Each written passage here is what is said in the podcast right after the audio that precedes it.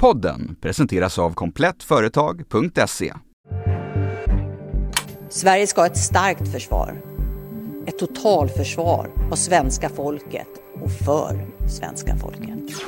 Efter Rysslands invasion av Ukraina har hotet mot Sverige ökat. ÖB uppmanar svenskar att förbereda sig på att världen nu förändrats och dra paralleller till kalla kriget.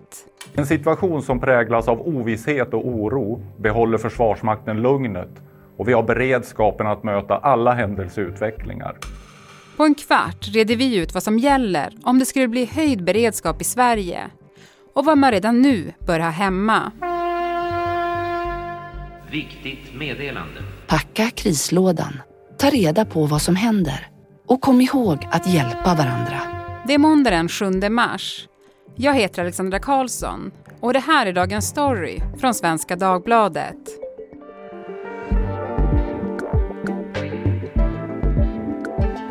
Janni Sallinen, granskande reporter här på Svenska Dagbladet. Vi ska ju prata om det förändrade säkerhetsläget och vad det innebär för svensk del. Först eh, tänkte jag bara kolla, hur har du känt den senaste tiden? Ja, det har varit um, såklart väldigt obehagligt det vi ser hända på marken i Ukraina men jag har upplevt att det här hotet från Ryssland och det här beteendet som finns politiskt där har jag upplevt ett obehag för ganska länge. Eh, men nu är det givetvis ett helt annat läge helt plötsligt. Mm. Ja, men fram till bara för några år sedan så handlade ju Sveriges krisberedskap främst om katastrofer som kan hända i fredstid, till exempel då översvämningar. Och förra veckan gick ju ÖB Mikael Bydén ut och sa att vi måste nu förbereda oss på att världen är förändrad. Alltså hur försämrat är läget i Sverige?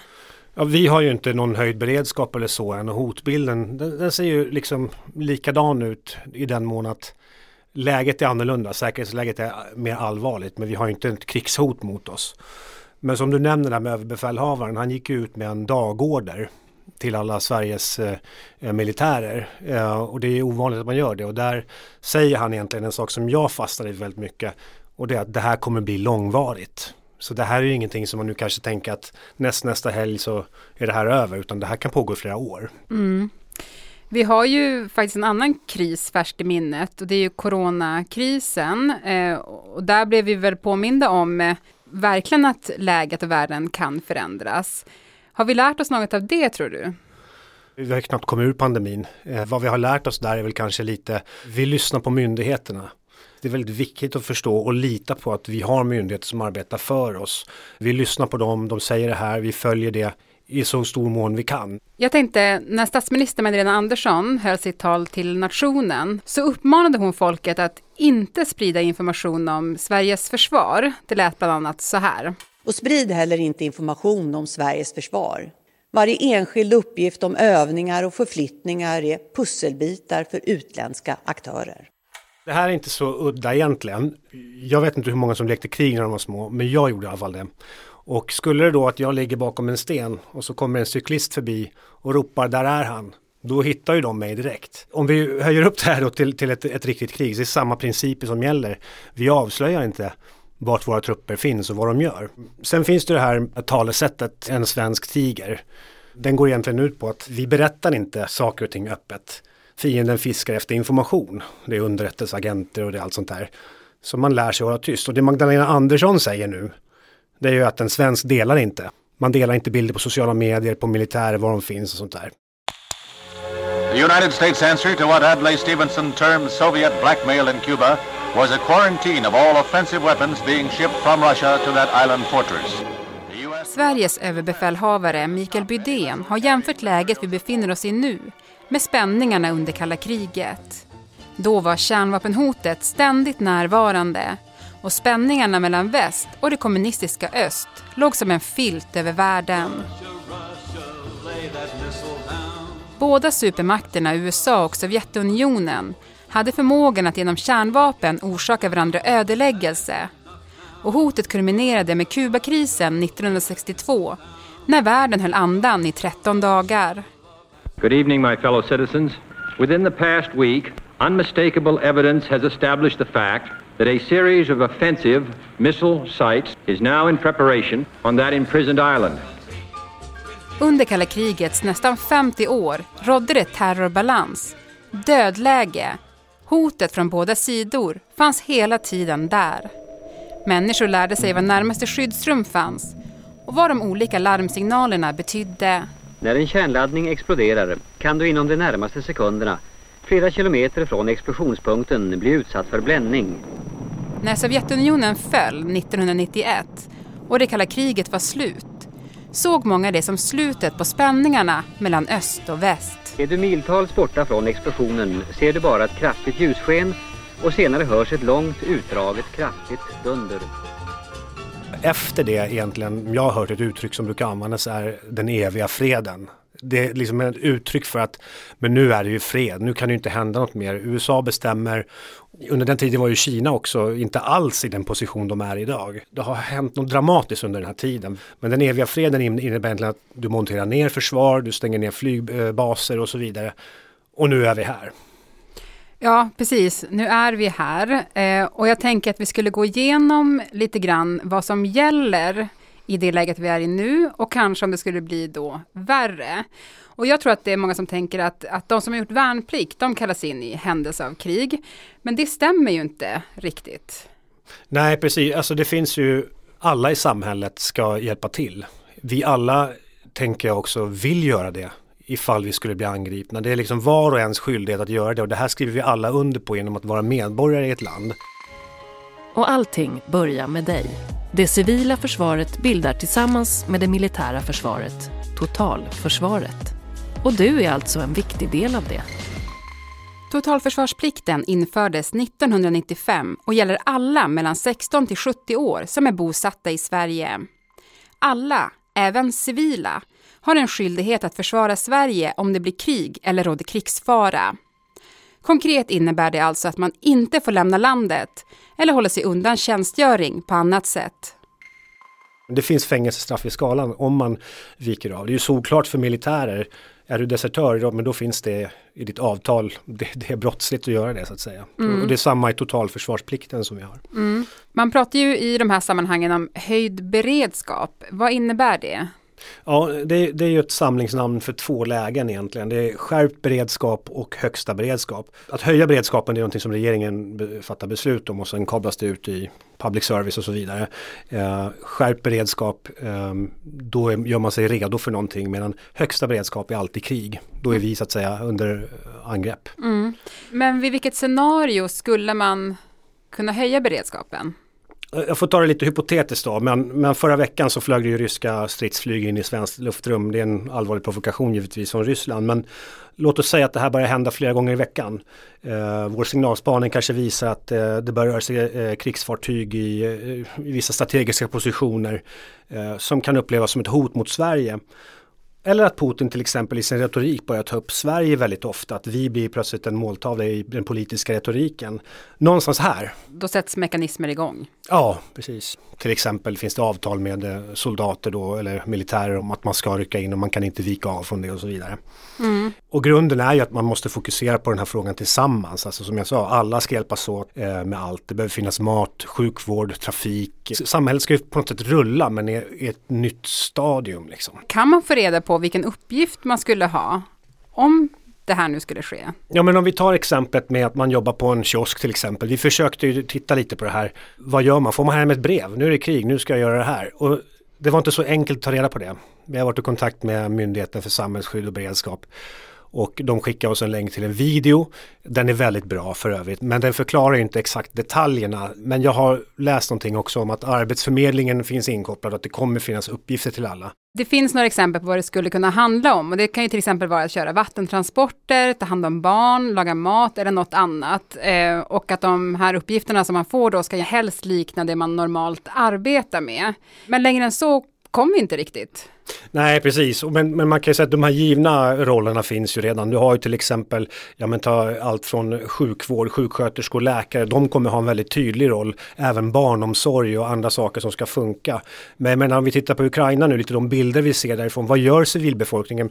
Ja, men de sätter upp sandsäckar vid vägarna för att skydda, alltså de bygger upp skydd för, för militären. Det, man skulle kunna tänka sig att det skulle kunna hända även här. Folk hittar någonting att göra för man vill hjälpa till. En annan del av försvaret är ju hemvärnet och de har ju sett ett ökat intresse och fler som anmäler sig som frivilliga. Men vad är hemvärnets uppgift? Hemvärnet är ju det gamla namnet för hemvärnet. Det heter fortfarande men det har ett tillägg idag. Det heter också hemvärnet, de nationella skyddsstyrkorna. Mm. Och det förklarar ju lite mer. Styrkan hos hemvärnet, Territorial Forces tror jag, jag tror att det är det som är den engelska översättningen. Det är ju egentligen den lokala förankringen. Det finns en oerhörd styrka med en lokalkännedom. Då är man helt överlägsen. Sen har vi ju sett soldater från hemvärnet. De deltar ju kanske i med missing people och sånt där, skogsbränder, hjälper till att kartlägga motorcyklar som åker in i skogarna och sånt här. Det är ju nu under fredstid men i krig så är det en helt annan sak. Då är det stridande förband det här. För att vara riktigt så kort uttryckt, deras uppgift är att vinna över fienden. Mm. Och de är alltså vapenutbildade precis som soldater. Det håller max en vecka, sa ÖB om det framtida svenska försvaret och så höll han på att bli åtalad på kuppen för det där kanske borde varit en hemlighet tyckte en del. För tio år sedan sa dåvarande ÖB Sverker Göransson i en intervju med SvD att Sverige bara skulle kunna stå emot ett angrepp i en vecka utan hjälp. Uttalandet slog ner som en bomb och drog igång en intensiv debatt om försvaret. Det otänkbara händer alltid, det ska vi komma ihåg. Och hot Ja, Ryssland rustar upp rejält. Faktum var att Sverige hade rustat ner rejält sedan Sovjets upplösning. Man såg inte längre något hot mot landet och försvaret gjordes om till ett insatsförsvar, förenklat en mindre militär styrka för punktinsatser. 2004 slog riksdagen fast att militära angrepp i alla former mot Sverige var osannolika och nedskärningarna fortsatte. Utrustning för 600 000 man ska bort så fort som möjligt. Jag ska packa all material som finns här och tömmer alltihop ja. Men 2008 blir det krig mellan Ryssland och Georgien. Och när Ryssland 2014 annekterar Krim kommer den stora vändningen. Försvaret börjar rustas upp igen och myndigheterna menar att ett väpnat angrepp mot Sverige inte längre kan uteslutas. Och 2018 skickar MSB ut broschyren Om krisen eller kriget kommer till samtliga hushåll i Sverige. Eh, och jag minns den väl. Man brukar minnas sådana här stora grejer som eh, 11 september, eh, tsunamin. Den här fastnade lite hos mig också på det sättet. Det var ju ingen katastrof att få hem den förstås, men det blev en sån här påminnelse, en tung påminnelse för mig i alla fall, om att det här är någonting verkligt. Och då ska man komma ihåg att den här foldern kom ju innan pandemin. Och sen efter pandemin nu kom ju Rysslands krig mot Ukraina. Och den kom otroligt bra i tid tycker jag. Den kanske skulle kunna komma några år tidigare men då kanske vi hade glömt den. Mm. Vet du varför man skickar ut den just då? Jag menar, man kan tänka så här, har Sveriges högsta ledning koll på vad som händer i omvärlden? Kanske lite mer än vad vi får veta hela tiden i tidningarna. Ja men det har de säkert. Mycket är ju hemligt. Så man, man kanske ser att det finns intressen hos Ryssland att bygga upp sitt försvar. Att det finns vissa rörelser. Vi såg Krim 2014. Vi har sett Georgien 2008 eller 2009 det händer ju saker i vår omvärld och det här är ändå ett land som är väldigt nära oss. I den här broschyren så finns det ju listor på saker man bör ha hemma och det är väldigt långa listor. Men jag tänkte att vi skulle ta några exempel. Är du med? Ja, jag är med. Har du en radio som drivs med batteri, solceller eller vev? Ja, jag har det. Och jag har en som drivs med vev och solceller. Oj. Så att den är faktiskt en enkel, jag vet inte vad den kostade, 150 kronor kanske. Den funkar utmärkt. Check på den. Har du en alternativ värmekälla, till exempel gasolvärmare eller fotogendrivna element? Jag har både spritkök, jag har gaskök och grejen är att det, det, är såklart, jag har inte bunkrat det här bara för att utan jag, jag har det här för att jag Eh, är mycket uppe i fjällen och jag tycker väldigt mycket om det. Då har man sån här utrustning. Så det är klart att det blir ju check på den också då. Mm. Ja. Men det här har ingenting med fjällen att göra. Och det är, har du en papperslista med viktiga telefonnummer nedskrivna? Där måste jag nog säga nja. Kan du nummer utan till då?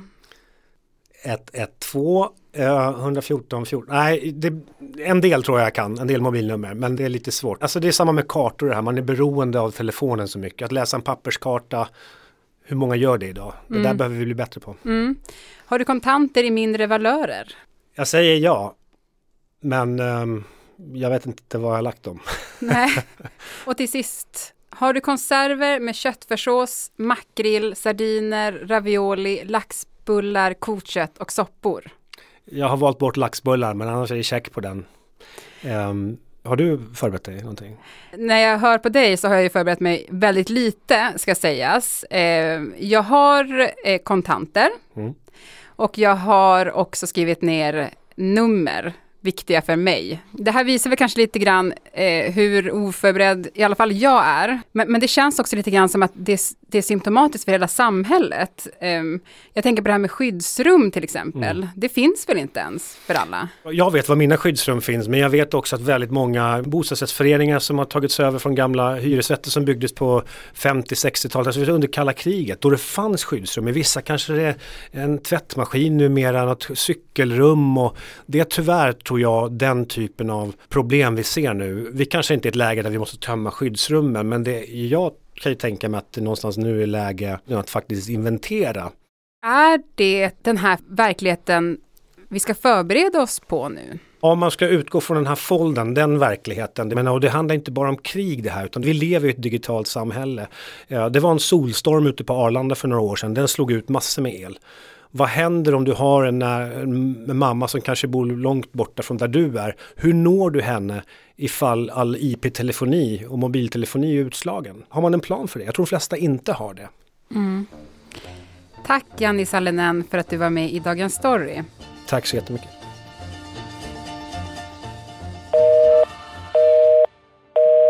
Är du som företagare trött på dålig eller till och med obefintlig service? På att aldrig komma fram i långa telefonköer? Vill du bli sedd och få just dina unika IT-behov mötta? Komplett Företag är en modern IT-återförsäljare som tror på kraften med en riktigt bra webbshop tillsammans med en riktigt bra kundservice. Välkommen till komplettföretag.se, din partner inom IT och kontorsutrustning online. Programmet idag producerades av Kajsa Linderoth. Redaktör var Teresa Stenler från Matern. Och jag heter Alexandra Karlsson. Vill du kontakta oss så mejla dagensstory.svd.se.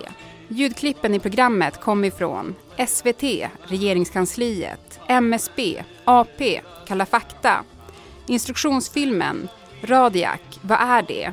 och låten Russia Russia Lay That Missile Down av Prescott Reed.